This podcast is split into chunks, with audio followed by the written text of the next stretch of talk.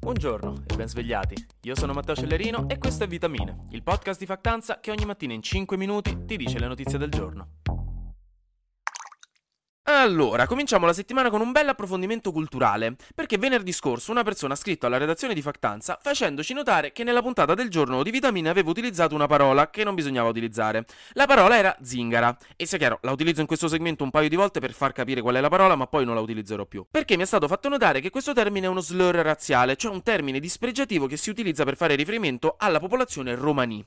Io ovviamente ho utilizzato il termine per fare una battuta come mio solito, non c'era intento dispregiativo. Tuttavia, in questi casi non è l'intento che fa il dispregio, è il contesto storico. Quindi mi sono fatto e vi faccio un piccolo approfondimento perché questa cosa ha messo giustamente in discussione una nozione che nella mia ignoranza consideravo innocua, cioè l'utilizzo di questa parola, avendola sentita in molti casi anche senza intenzioni dispregiative, ma anche nella musica italiana per dire. E quindi mi ha affascinato moltissimo come cosa ed è stato un momento di scoperta molto interessante, quindi adesso vi tocca pure a voi. Allora, quelli che in Italia definiamo zingari, sono in realtà i Rom o i Sinti, cioè due gruppi specifici della vastissima e variegata popolazione romani. I popoli romani, o Rom per semplicità nel nostro caso, sono gruppi etnici accomunati tendenzialmente dall'utilizzo della lingua romani o da un suo dialetto e inoltre un'antichissima origine comune ovviamente. Provengono dall'India e intorno all'undicesimo secolo dall'India iniziarono a spostarsi verso ovest, visto il loro carattere nomade, arrivando fino all'Europa intorno al 1300, passando per la Persia, l'Armenia, la Turchia, la Grecia, i Balcani, eccetera. E quindi intanto hanno assimilato pezzi di culture e di lingue diversissime tra di loro. E non a caso la cultura romani è profondissima, super complessa e anche molto radicata, nonostante si tramandi storicamente per via orale, non ci sono scritti, si sono creati solo, diciamo, negli ultimi decenni. Oggi ci sono circa 12 milioni di romani in Europa e in Italia circa 150.000. E il problema è che in Italia non sono ancora riconosciuti come una minoranza da noi, c'è infatti un importante vuoto normativo da questo punto di vista, anche per la lingua.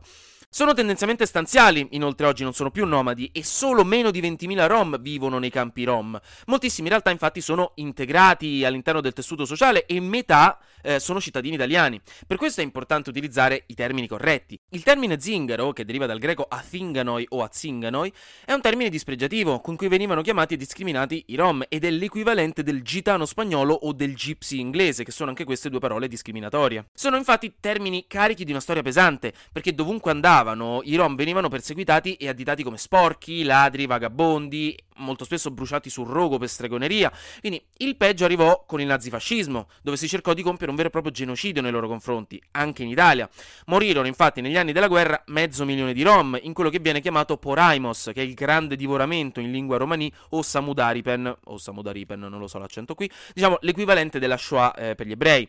E anche oggi c'è tantissimo stigma nei loro confronti, tanti stereotipi radicati nella cultura italiana, e quindi è importante cominciare a decostruirli, partendo proprio dalle parole, specialmente quando cariche di una storia così ingiusta e dolorosa. Quindi, di base, cosa dovete usare? ROM fondamentalmente va bene. Però per questo volevo dirvi che sono davvero contento che mi abbiano fatto notare questa cosa. È stato un bellissimo spunto per scoprire una cosa nuova e affinare la mia consapevolezza del mondo. Perché anche questo è il bello di vitamine. Gli spunti di riflessione non sono solo per voi, ma anche per me e poi automaticamente lo ridiventano anche per voi. Quindi, insomma, è un processo di crescita comune. E tra l'altro, queste informazioni di servizio si possono mandare messaggi vocali tramite Spotify che mi arrivano direttamente qui sull'app. Quindi, se ci fossero mai altre situazioni del genere, o in generale volete dirci qualcosa a noi di Factanza o a me, potete farlo senza problemi. Potete anche scrivere direttamente a me su Instagram oppure alla pagina di Factanza. Nessun problema, siamo sempre un botto contenti di ricevere feedback o spunti o consigli.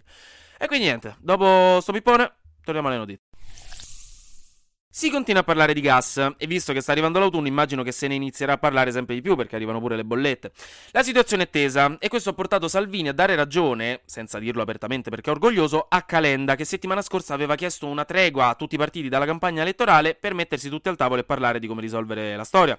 Salvini ha chiesto un armistizio quindi tra i vari leader per mettersi a parlare e stavolta in effetti sembrano tutti abbastanza d'accordo, con Letta del PD che ricorda che bisogna agire anche a livello europeo e il Movimento 5 Stelle un po' più d'umore nero, ma si sa, la domenica pomeriggio fa st' effetto a tutti e chi dice di no non è figlio di Maria, perché la domenica pomeriggio si cade in depressione, punto, è una tradizione italiana.